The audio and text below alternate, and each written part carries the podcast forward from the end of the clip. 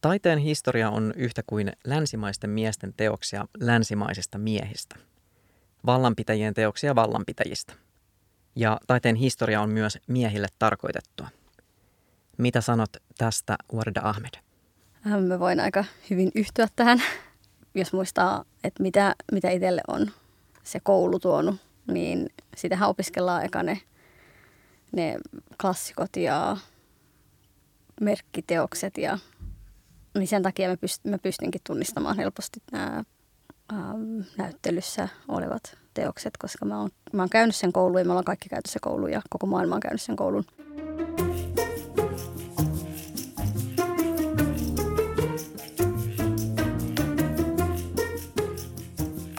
Kuuntelet Ateneumin Inspiraatio-podcastia. Tässä sarjassa me tutustutaan ikonisten mestariteosten innoittamaan nykytaiteeseen. Ja samalla kysytään, mikä tekee klassikon. Mä oon Emil Johansson ja tänään mun kanssa studiossa on sarjakuvataiteilija Warda Ahmed.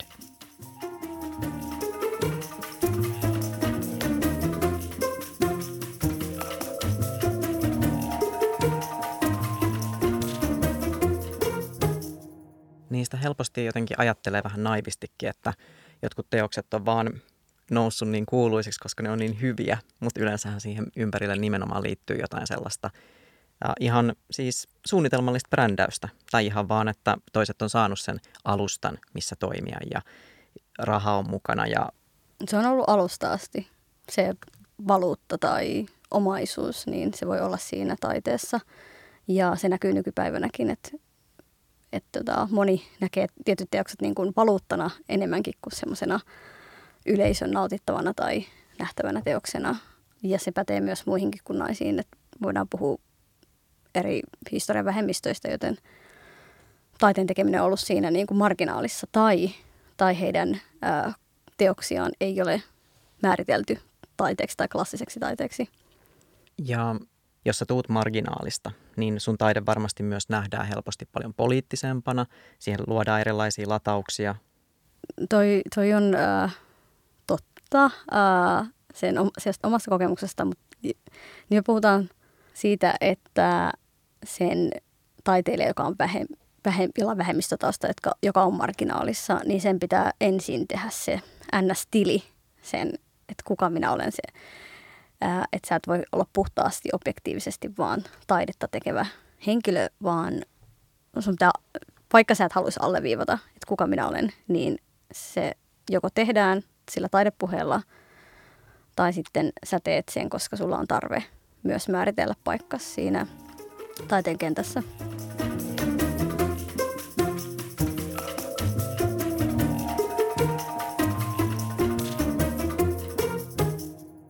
Onko Medusa-myytti sulle kuinka tuttu? No se on, se on tuttu, tämä kreika, klassisesta Kreikasta tuttu myytti.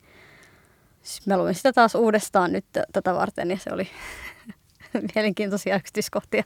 Sieltä nousee kyllä siis mm, kuulijoille, kuulijoille lyhyt kertaus siis Medusasta. Eli tämä on myytti, joka on vaeltanut erilaisina tulkintoina taiteessa hyvin pitkään, mutta kreikkalaisessa mytologiassa Medusa oli siis alun perin tämmöinen kaunis kultahiuksinen neito, jonka sitten meren jumala Poseidon raiskasi. Ja Poseidonin sijaan Medusaa rangaistiin tästä raiskauksesta.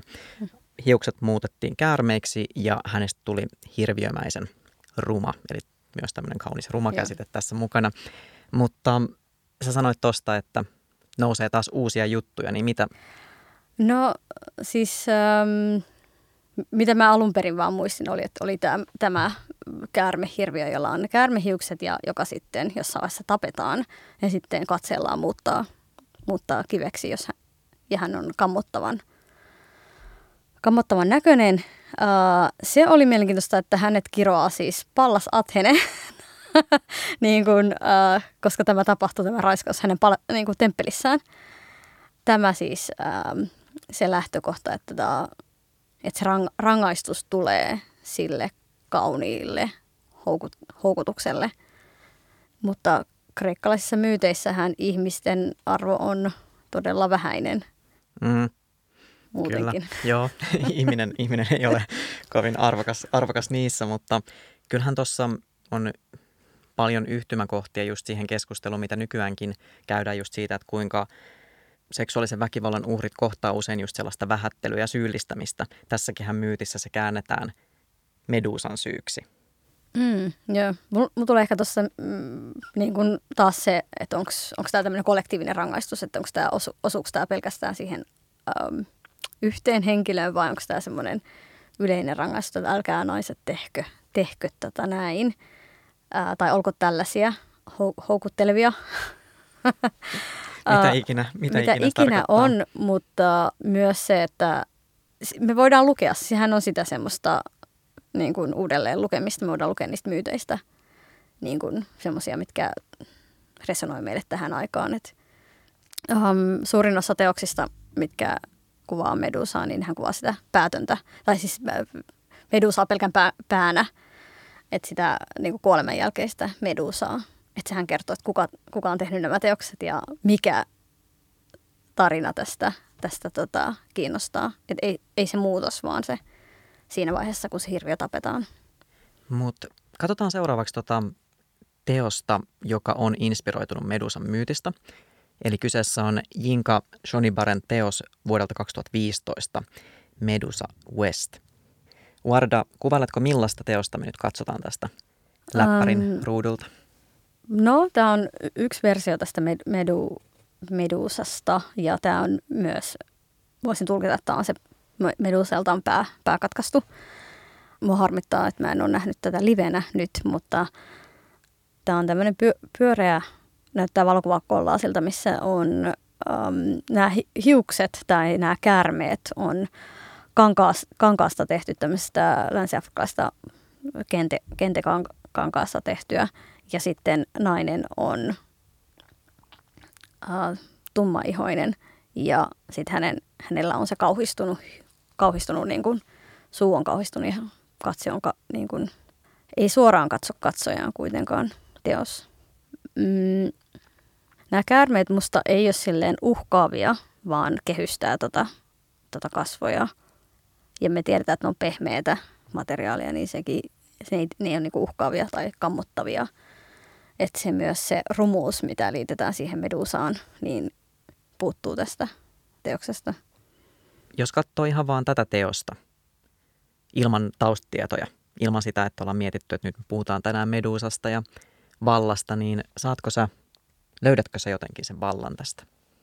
No tässä on, okei, okay, jos me jatketaan sitä, niin kuin, että mikä, on, mikä kangas on, mistä se on tullut. Uh, puuvilla me tiedetään sen historia, mikä liittyy niin kuin vallankäyttöön ja sortoon. Uh, ja että se jatkuu edelleen tämmöinen maailmankaupan, niin kuin, mitkä kahli, kahlitsee edelleen uh, yhteiskuntia. Um, voidaan tehdä se. Sitten sen lisäksi uh, teoksen nimi on Medusa West. Niin sehän siirtää sen, niin kuin, että hei, tämä on alleviivattuna teistä niin kuin, ähm, tehty niin kuin kuva niin lä- lännestä. Niin kuin, me voidaan miettiä sitä, että siirtääkö se sen katseen, että se ei olekaan tässä afrikkalaisuudessa tai länsi-afrikkalaisuudessa, vaan sitten se on lännessä. Okei, toi on kiinnostava. Mä en, mä en itse päässyt noin pitkälle edes ton nimen kanssa, että mä olisin miettinyt, että se niin kuin siirtää sen ikään kuin pois siitä.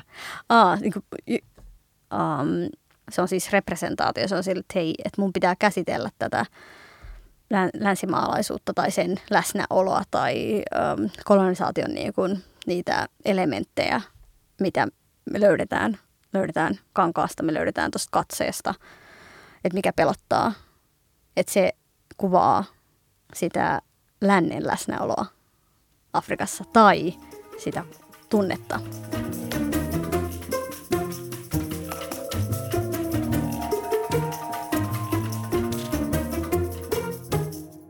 Yinka Shonibare on itse tästä koko teossarjasta puhunut sitä, että hän haluaa sillä herättää keskustelua maapallon tilasta mm. ja siitä, että kuinka huolissaan hän on siitä, että tämä ilme, esimerkiksi tämä kauhistunut ilme tässä teoksessa viittaisi just siihen järkytykseen maapallon tilasta. Mm.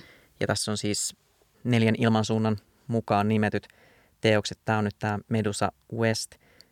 Mutta tossahan se just mun mielestä tosi hienosti purit sitä kokonaisuutta, sitä, että on muitakin tulkintoja tuolle ilmeelle? Sillä voi olla. Ja just toi, mun pitikin, pitikin sanoa, että me on vaikeaa niin kun tämmöisessä näyttelyssä, missä on yksittäisiä teoksia taiteilijoilta, on tuotu uuteen kontekstiin. Eli nyt niin kun rinnakkain N S-alkuperäisten teosten tai joidenkin vanhempien versioiden rinnalle. Um, ja silloin me ei tiedetä sitä kokonaista kontekstia. Ja mä näen paljon hänen teoksissaan sitä samaa niin kun ilmastonmuutoksen käsittelyä, semmoiset patsaat, missä, missä kannetaan roskia ja um, niin, niin sehän on läsnä niin kuin sen, hänen teoksissaan. Mutta just tämä, että siellä on ne, siellä on ne niin kuin sisarteokset, mitkä, mitkä tois, tois sitä yhtenevää näkemystä, näkemystä mitä taiteilija on ehkä hakenut. Mutta me ei ehkä voida ihan niin pitkiä tulkintoja, pitkälle meneviä tulkintoja tehdä yhdestä. Niin, niin ja sitten toisaalta se, että samalla idea on just siinä, että mekin saataisiin katsoa tätä ihan yksittäisenä teoksena ja miettiä, että mitä tulkintoja me siitä löydetään. Tuosta Medusan myytistä vielä, niin sitähän on myös puhuttu, analysoitu sitä kautta, että kuinka Medusa on hiljennetty, uhrina, uhrina hiljennetty, niin voiko tästä teoksesta myös löytää semmoisen toimijuuden menettämisen pelon? Niin, se voi olla, se voi olla läs, läs, siis tästä, tästä mä voin tehdä helposti sitä tulkintaa tästä teoksesta.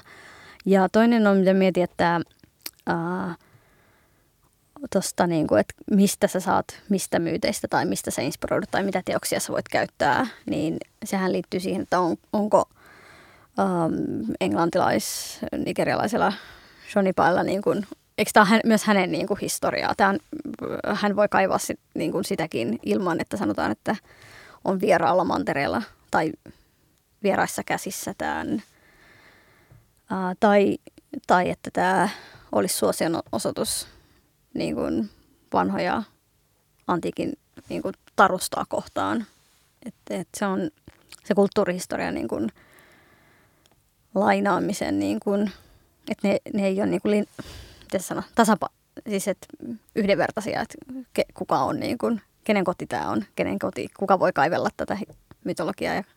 Niin, että ei ainakaan siis, tai siis se on erilainen niin kuin, erilainen lataus suhteessa, niin kuin kun tuosta just sanoit, että, että ei hänen tarvitse myöskään niin kuin ihannoida sitä alkuperäistä mytologiaa.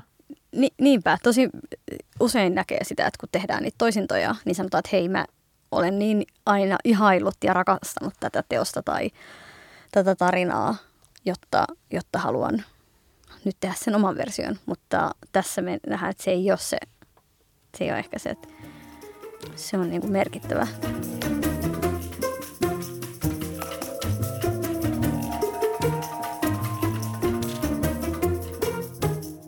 Ja toi oli hyvä, kun sanoit noin, että mitä...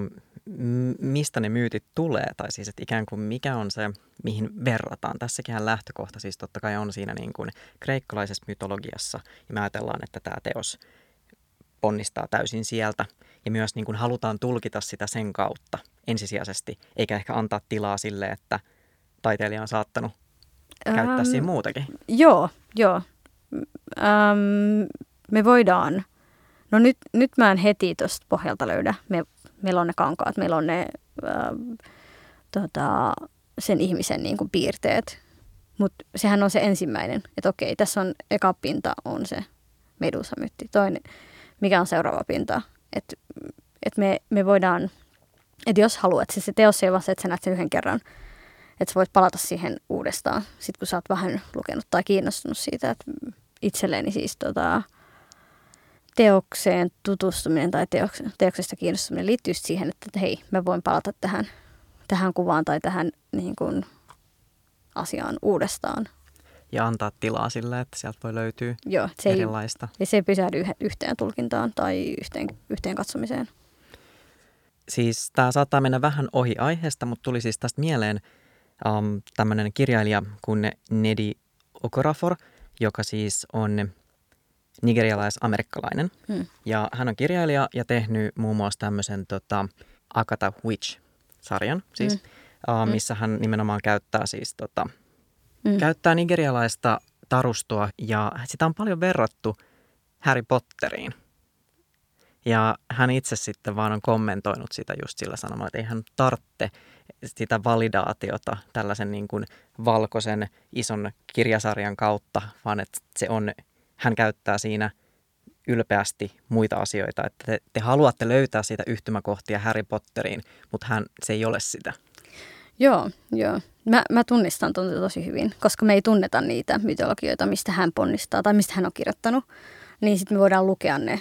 Me luetaan ne siihen kanoniin, mitä me ollaan luettu, että johtuu aivan, aivan siitä. Ja totta kai siitä, että millä saatesanoilla halutaan myydä sille um, Kyllä, luk- se... lukijalle. Uh, Tuossa tulee mieleen se, myös se mm, Beyoncé, se, hänellä on semmoinen, missähän käänteeksi, hänellä on semmoinen aurinkojumalatar asu tai mm, joo, no, sä tunnistat sen. Ja tä, tätäkään kukaan ei, a, ei olisi halunnut liittää, että tämä on, tämä ei ole, tämä ei ole se tota, äm, mikään niin kuin antiikin myytti, vaan tämäkin menee sinne Länsi-Afrikkaan. Mm. Ja tämä on siellä olemassa oleva jumalus.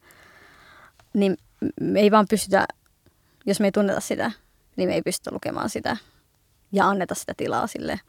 Niin, että nimenomaan siis jälleen kerran, kun rupeaa oikein repimään auki, niin sieltä löytääkin just niitä kaikkia sellaista, mitä, mihin ei ihan heti itsekään niin kuin havahdu, että mit, mitkä asiat voi vaikuttaa siihen, mi, miten sä sitä katsot. Joo, ja ehkä siis, niin se voi, toivottavasti tämä myös ohjaa siihen, että joku haluaa tuoda Shonibareta tai hänen heimo, tai siis sellaisia niin kuin, mitä sanon, hengenheimolaisiaan niin kuin suurempaa näyttelyä Suomeen, että sitten me nähdään sitä, että mitä, mitä tässä on, että tämä on yksi teos tämmöisestä keskustelusta, että missä, mitä se tarkoittaa, jos siinä on läsnä ne muutkin. Warda Ahmed, jos sä tekisit itse Medusan, niin millaisen Medusa-teoksen sä tekisit? Um, mä oon piirtänyt naisia, naisia illan käärmehiukset. Okei, okay, millaisia ne oli? Uh, mä luulen, että siinä oli, mä, mä muistin tämän, että, että luonnoksia vaan. Mä luulen, että siis, ähm, mä en ole ajatellut, että onko se vihainen. Että siis nehän voi olla kivoja leikkisiä ne käärmeet ähm, kumppaneita. Aivan, joo.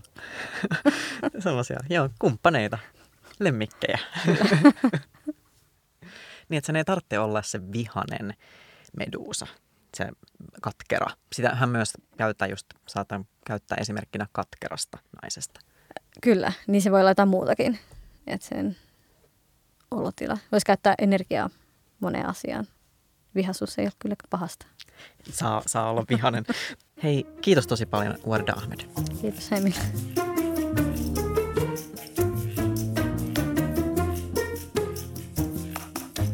Inspiraatio. Nykytaide ja klassikot. Näyttely Atheneumissa kahdeskymmenes syyskuuta asti.